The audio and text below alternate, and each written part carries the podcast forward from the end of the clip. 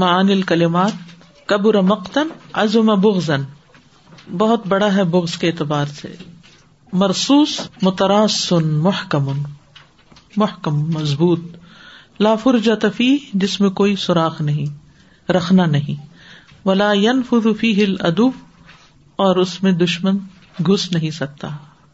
زاغوا عدلوا عن الحق مع علمہم بہ، حق سے پھر گئے جاننے کے باوجود. افترا اختلق، گھڑ لیا. نور اللہ الحق الذی جاء بہ الرسول صلی اللہ علیہ وسلم، وہ حق جس کو رسول صلی اللہ علیہ وسلم لے کر آئے، وہ اللہ کا نور ہے.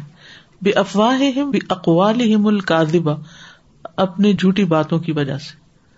متم نورہ مظہر الحق باتمام دینہ، حق کو ظاہر کرنے والا، غالب کرنے والا، اپنے دین کو تمام کر کے، مکمل کر کے.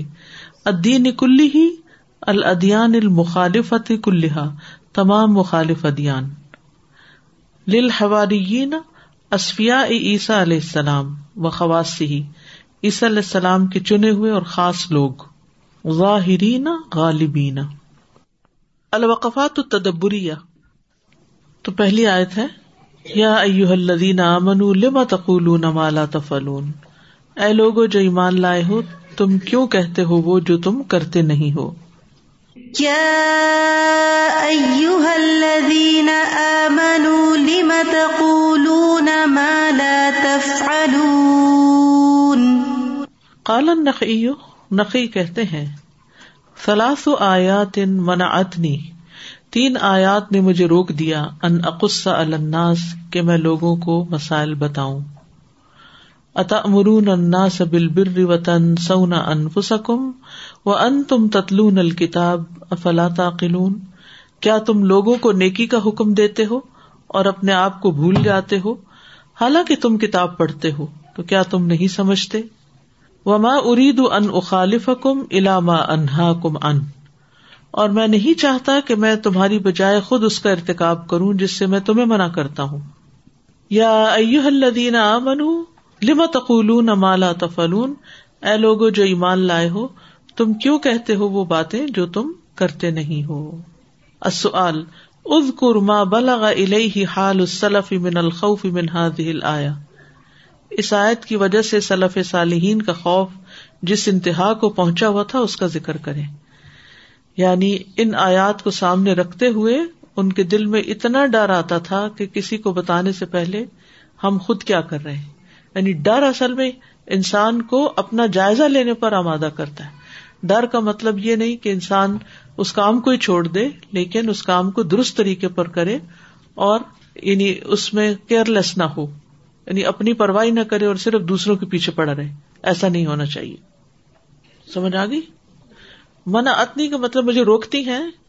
یہ تو بہت بڑے فقیہ تھے اور بہت کچھ ان کی کنٹریبیوشن ہے، انہوں نے یہ نہیں کہ آف لے لیا ہر چیز سے کہ میں تو مطلب میں رک جاتا ہوں کہ میں کسی کو کیا کہہ رہا ہوں جو میں خود نہیں کر رہا. یعنی دوسرے لفظوں میں اپنا جائزہ لینے کے لیے مجھے روک دیتی ہیں، کیونکہ جو شخص خود بے عمل ہوتا ہے وہ اگر دوسروں کو بہت تقریریں کر رہا ہو تو اس سے الٹا لوگ دین سے اوفینڈ ہوتے ہیں. یعنی وہ فائدہ دینے کی بجائے الٹا نقصان دیتا ہے. اگر ایک شخص خود جھوٹا ہو اور دوسروں کو سچ بولنے کی تلقین کرے تو لوگ غصے میں آئیں گے کہ یہ کون ہے جو خود تو ایسا اور ہمیں کیا کہہ رہا ہے. نمبر 2 یا ایھا الذین آمنوا لما تقولون ما لا تفعلون، اے لوگو جو ایمان لائے ہو تم کیوں کہتے ہو وہ باتیں جو تم کرتے نہیں ہو.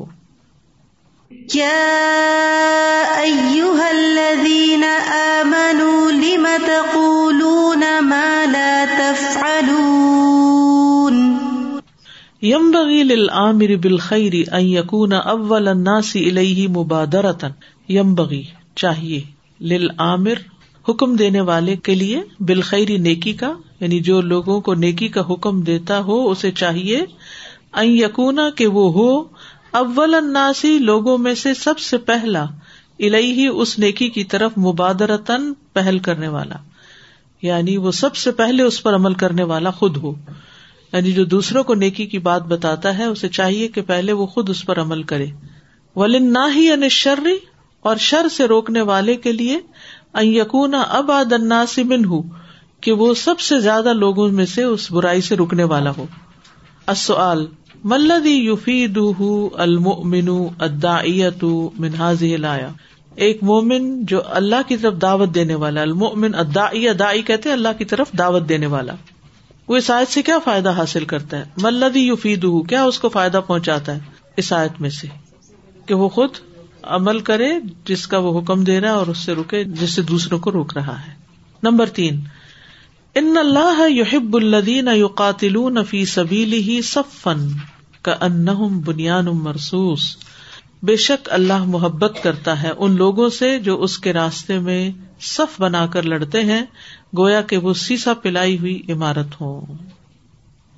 ان اللہ یحب الذین یقاتلون فی سبیلہ صفا کأنہم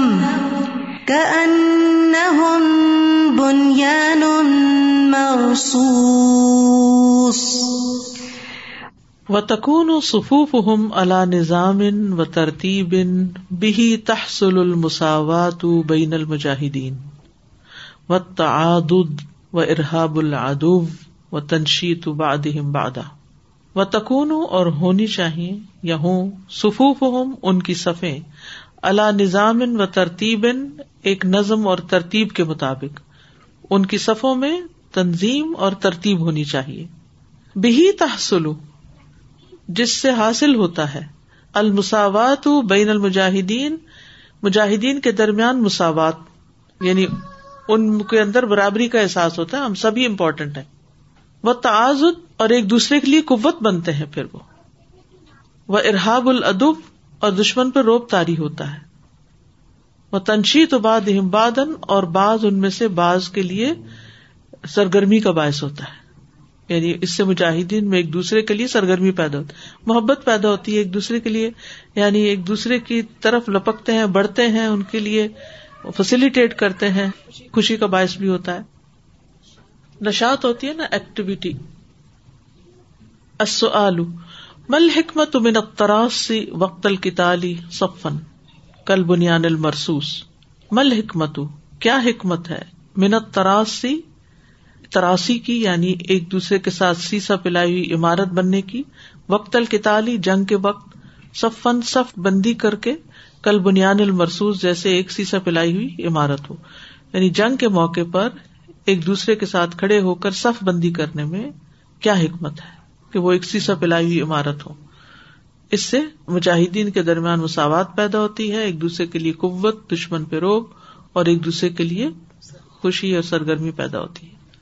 نمبر 4، کأنہم بنیان مرصوص، کأنہم بنیان مرصوص، گویا کہ وہ سیسا پلائی ہوئی دیوار ہے. قال قتادہ، قتادہ کہتے ہیں، الم ترا، کیا تم نے دیکھا نہیں، الی صاحب البنیان، عمارت بنانے والے کی طرف. کبھی آپ نے منظر دیکھا بچپن میں جب وہ اینٹیں جوڑ رہے ہوتے ہیں اور سیمنٹ لگا رہے ہوتے ہیں؟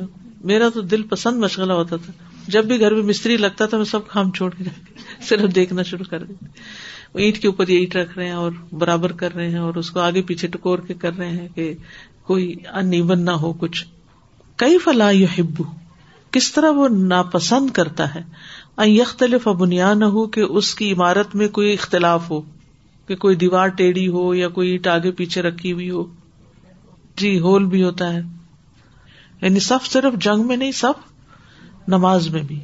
فَكَذَلِكَ اللَّهُ عَزَّ وَجَلَّ، تو اسی طرح اللہ عز وجل لا يحب، پسند نہیں کرتا، ان يختلف امرہ، کہ اس کے حکم میں کوئی اختلاف ہو، یعنی جو کرنے کو کہا گیا سب کریں، یہ نہیں کچھ کریں اور کچھ نہ کریں، تو وہ پھر آپس میں مختلف ہو جائیں گے. وَإِنَّ اللَّهَ صَفَّ الْمُؤْمِنِينَ فِي قِتَالِهِمْ وَصَفَّهُمْ فِي صَلَاتِهِمْ، اور بے شک اللہ نے مومنوں کی جنگ میں بھی صفیں بنائی ہیں اور نماز میں بھی صفیں بنائی ہیں.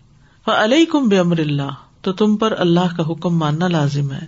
فَإِنَّهُ عِصْمَةٌ لِمَنْ أَخَذَ بِهِ، تو بے شک وہ حفاظت کا باعث ہے، عصمت ہوتا ہے حفاظت کا باعث، لِمَنْ أَخَذَ بِهِ، جو اس پر عمل کرتا ہے، جو اس حکم کو لے لیتا ہے. یعنی اللہ کے حکم پر عمل جو ہے انسان کی حفاظت کا باعث ہوتا ہے. السؤال: امر اللہ المؤمنین بحسن تنظیمی و ترتیبی فی موضعین ما ہما. اللہ نے دو مقام پر نظم و نسق اور ترتیب کا حکم دیا ہے. امارا حکم دیا اللہ نے المومنین مومنوں کو بحسن تنظیم حسن تنظیم کا و ترتیب اور حسن ترتیب کا فی موضعین دو مقامات پر ما ہما القتال والصلاۃ. اچھا اس کا کیا مطلب ہے کہ صرف یہی دو جگہ اسات کے مطابق جنگ اور حدیث کے مطابق صلاۃ ہے، لیکن جب بھی ایسا گروپ آپ کام کریں یعنی اس میں اجتماعی طور پر جنگ ہے اور اجتماعی طور پر عبادت ہے، تو جہاں بھی لوگ اکٹھے ہوں وہاں پر صف ہو. اب اس میں فرشتوں کی جو مثال آتی ہے شروع میں نے آپ کو بتائی تھی پچھلے ہفتے کہ وَإِنَّا لَنَحْنُ الصَّافُونَ، فرشتے کہتے ہیں ہم صفیں باندھے ہوئے ہیں، اور آسمانوں پر بھی ان کی صفیں ہیں.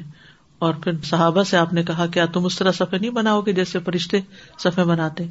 اور فرشتوں کا کام کیا ہے؟ صرف عبادت نہیں، دو طرح کے کام ہیں فرشتوں کے، ایک عبادت ہے اور دوسرا کائنات کے امور کی تدبیر ہے. فَالْمُدَبِّرَاتِ أَمْرًا، کہ وہ اللہ تعالیٰ سے جو حکم ملتے ہیں ان کی پلاننگ کر کے پھر ان کو امپلیمنٹ کرتے ہیں، جیسے بادل لانا، بارش برسانا، ان سب چیزوں کے اندر بھی ایک ڈسپلن ہے، ایک طریقہ ہے. ایک حد سے زیادہ بارش نہیں ہوتی، ایک حد سے زیادہ برف نہیں پڑتی، یعنی اس میں اللہ کے حکم کے مطابق وہ تدبیر کرتے ہیں کہ کام کیسے کرنا ہے، اور ایک دوسرے کی موافقت کے ساتھ، ان میں اختلاف نہیں ہوتا. حسن ترتیب، حسن تنظیم.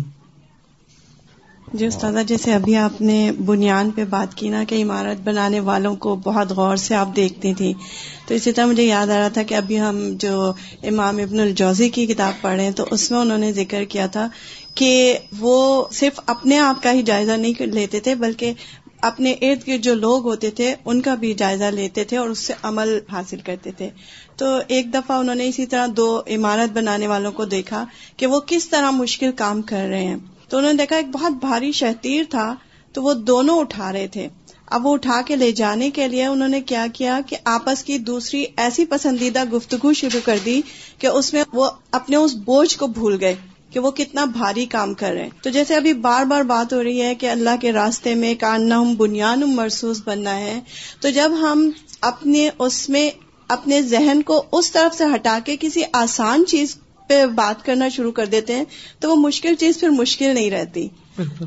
تو ہم نے اس طرح بھی جب تنظیم کی بات، آپ میں سے کسی نے منظر دیکھا ہو یا نہ، میں جب بہت چھوٹی تھی تو میری جو نانی تھی وہ سوت کاٹتی تھی چرخے پر، اور وہ کیا کرتے تھے کہ رات کے وقت ان کی دوستیں اور وہ ایک کمرے میں، اس وقت بجلی نہیں تھی، وہاں دیا جلا کے تو سارے اپنا اپنا چرخہ لے کر بیٹھ جاتے تھے سرکل میں اور ایک دوسرے سے باتیں کرتے جاتے تھے اور وہ کاتے جاتے تھے، اور صبح تک وہ ایک ڈھیر ہوتا تھا کاتا ہوا، جس سے یہ کھیس اور دریاں اور بہت ساری چیزیں بنتی تھی.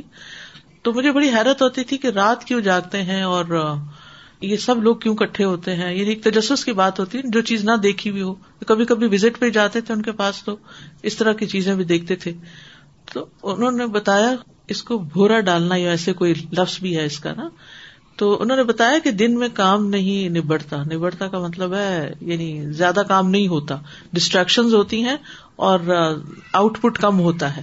یعنی ظاہر ہے کہ آپ ایک سپیڈ پکڑتے ہیں کاتنے کی، پتہ نہیں آپ نے کسی نے دیکھا کہ نہیں، وہ جو چرخہ کا دھاگا بنتا ہے ایک ہاتھ سے چلاتے ہیں اور دوسرے ہاتھ سے وہ کپاس ڈالتے ہیں اور وہ پھر باریک دھاگے کی شکل میں بن جاتی.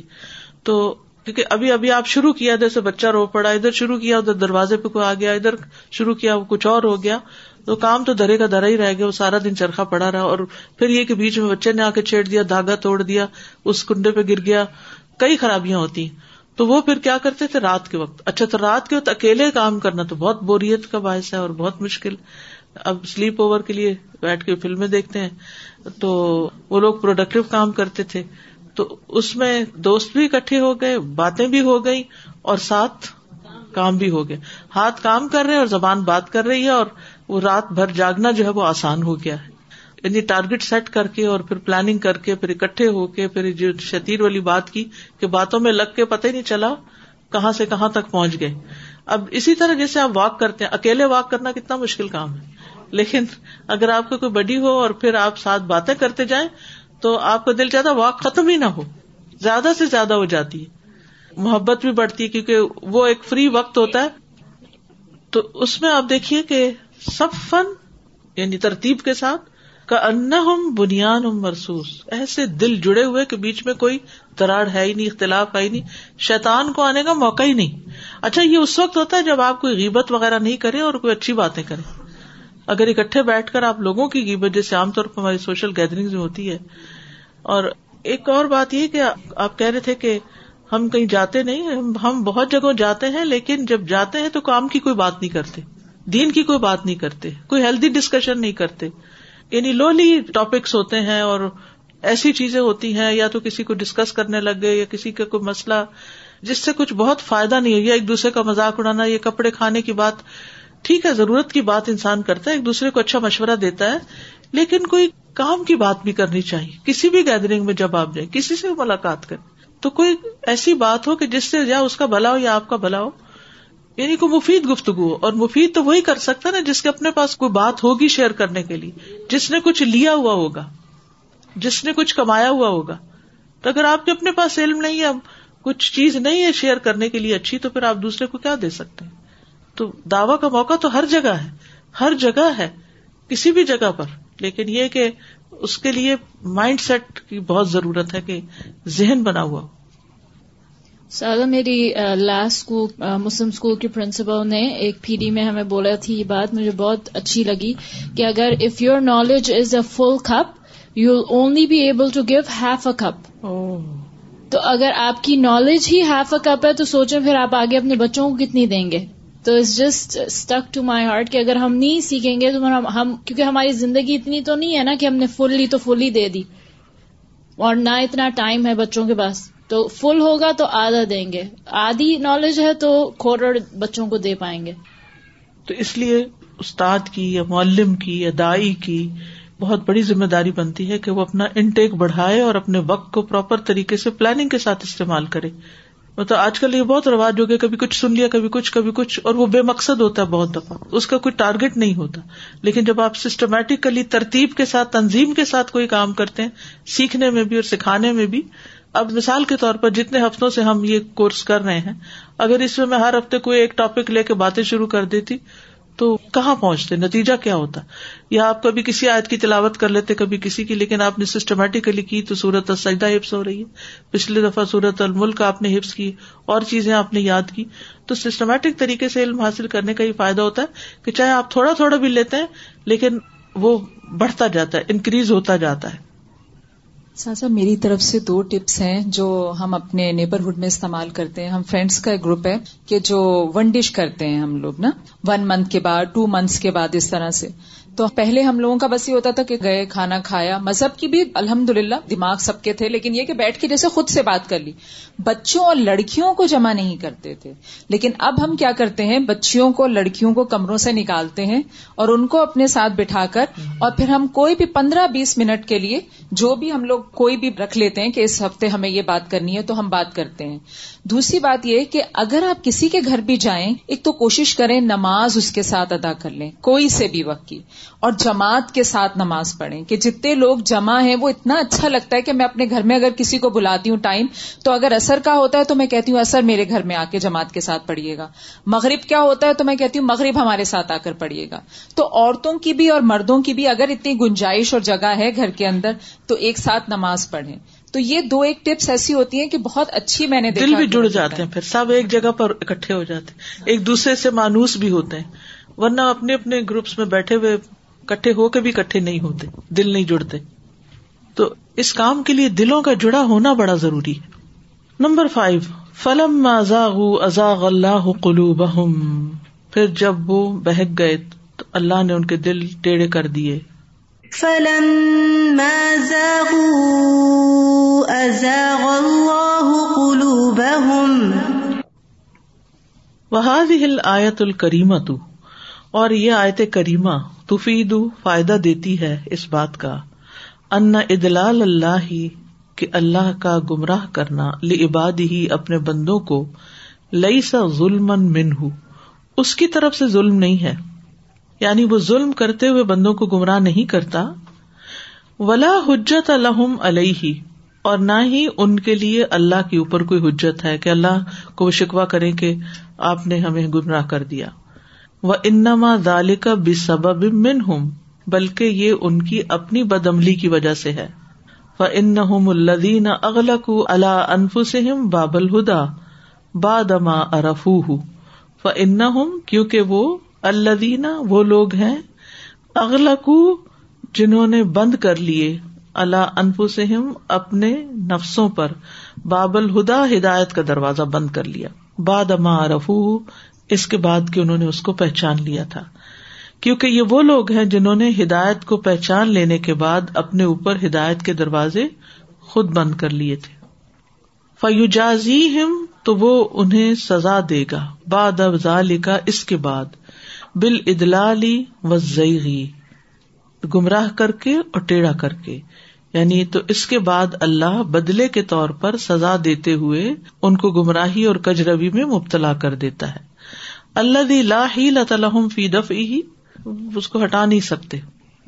فی الآیۃ رد علی من یحتج بانحرافہ بالقدر، اس آیت میں اس شخص کا رد کیا گیا ہے جو اپنے گمراہ ہونے میں تقدیر کا بہانہ بنا لیتا ہے، یہ حجت نکال لیتا ہے، ٹھیک ہے، کہ اللہ ہی نے نہیں چاہا کہ ہم ہدایت پائیں.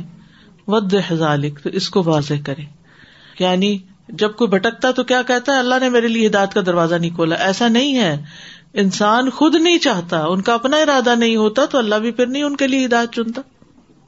اور یہ بات تو بہت عام ہے نا جو لوگ کرتے ہیں، اللہ ہی نہیں چاہتا اللہ پہ ڈال دیتے ہیں. بھئی آپ بتائیں، آپ خود چاہتے ہیں؟ آپ نے رو رو کے دعائیں مانگی ہیں اور آپ کی دعا قبول نہیں ہو رہی کہ آپ سیدھے رستے پہ آ جائیں. نمبر 6، یریدون لیطفئوا نور اللہ بافواہہم، وہ چاہتے ہیں کہ اللہ کے نور کو اپنی پھونکوں سے بجھا دیں. یریدون لیطفئوا نور اللہ بافواہہم، ای یحاولون ان یردوا الحق بالباطل، یعنی وہ کوشش کرتے ہیں کہ حق کو باطل کے ذریعے سے رد کر دیں. ان یردوا الحق بالباطل. وَمَثَلُهُمْ فِي ذَلِكَ، اور اس میں ان کی مثال ایسی ہے، كَمَثَلِ مَنْ يُرِيدُ، جیسے وہ شخص جو چاہتا ہو، أَنْ يُطْفِئَ شُعَاعَ الشَّمْسِ بِفِيهِ، کہ وہ سورج کی شعاع کو اپنے منہ کی پھونک سے بجھا دے. یعنی اسلام کے نور کو، حق کو مٹانا ایسا ہی ہے جیسے سورج کو پھونک مار کے بجھانا، جو ممکن نہیں. حق حق ہے، جَاءَ الْحَقُّ وَزَهَقَ الْبَاطِلُ ان الباطل کان زہوقا. وکما ان ھذا مستحیل، اور جیسے یہ کام ناممکن ہے، مستحیل کا مطلب ناممکن، کذالک مستحیل، ایسے ہی وہ بھی ناممکن ہے. السؤال، بین الصورۃ التشبیہیۃ التی تدل علیہا ھذہ الآیہ، یہ آیت تشبیہ کی جس صورت پر دلالت کرتی ہے اسے واضح کرے. بین الصورہ، بیان کرے اس صورت کو، التشبیہیہ، جو تشبیہ والی ہے، اللتی تدل علیہا، کس چیز سے تشبیہ دی گئی؟ کمثل من یرید ان یطفئ شعاع الشمس بفیہ.